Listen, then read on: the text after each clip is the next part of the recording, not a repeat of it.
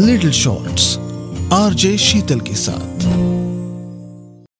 सुभाष और मीनल ने अपने घर को दियों और इलेक्ट्रॉनिक लाइट से रोशन कर रखा था। इस साल की दिवाली उन दोनों के लिए स्पेशल थी। उनका बेटा जो कनाडा में पढ़ाई कर रहा है, वो इस साल उनके साथ दिवाली मना रहा था। अब दिवाली की रात थी तो मेहमानों का आना जाना लगा हुआ था। और हर मेहमान का स्वागत फ्रूट जूस महँगी मिठाइयों और ड्राई फ्रूट के साथ किया जा रहा था। लेकिन फिर एक मेहमान को देखकर, जैसे मीनल के चेहरे की मुस्कुराहट होठों तक आते आते रुक गई।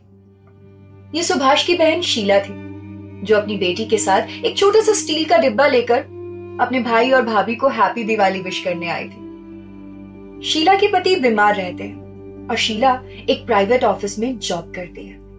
मम्मी पापा के गुजर जाने के बाद सुभाष कोशिश करता है कि अपनी बहन शीला की मदद कर सके, फाइनेंशियल तौर पर।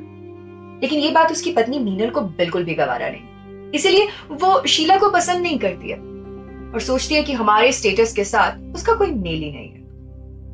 लेकिन सुभाष कुछ नहीं कर पाता उस दिन भी शीला और उसकी बेटी का स्वागत महज पानी और बिस्किट्स के साथ किया गया। बहुत अनकंफर्टेबल महसूस कर रही थी वो सुभाष के मेहमानों के साथ। और किसी ने उसे कंफर्टेबल करवाने की कोशिश भी नहीं की। सुभाष देख रहा था कि कैसे उसकी बहन शीला की चौदह साल की बेटी।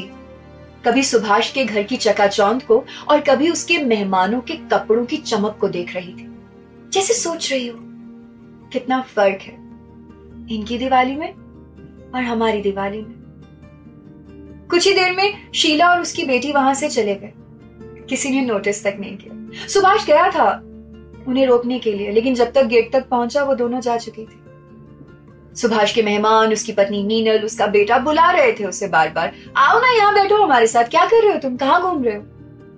लेकिन सुभाष अपनी बहन का लाया हुआ स्टील का डिब्बा लेकर छत पे चला गया। अपनी बहन के हाथों के बने लड्डू खाने लगा।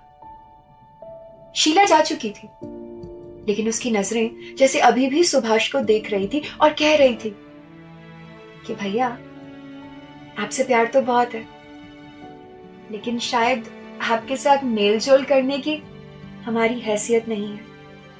और आपके घर में हमारे लिए कोई जगह नहीं है।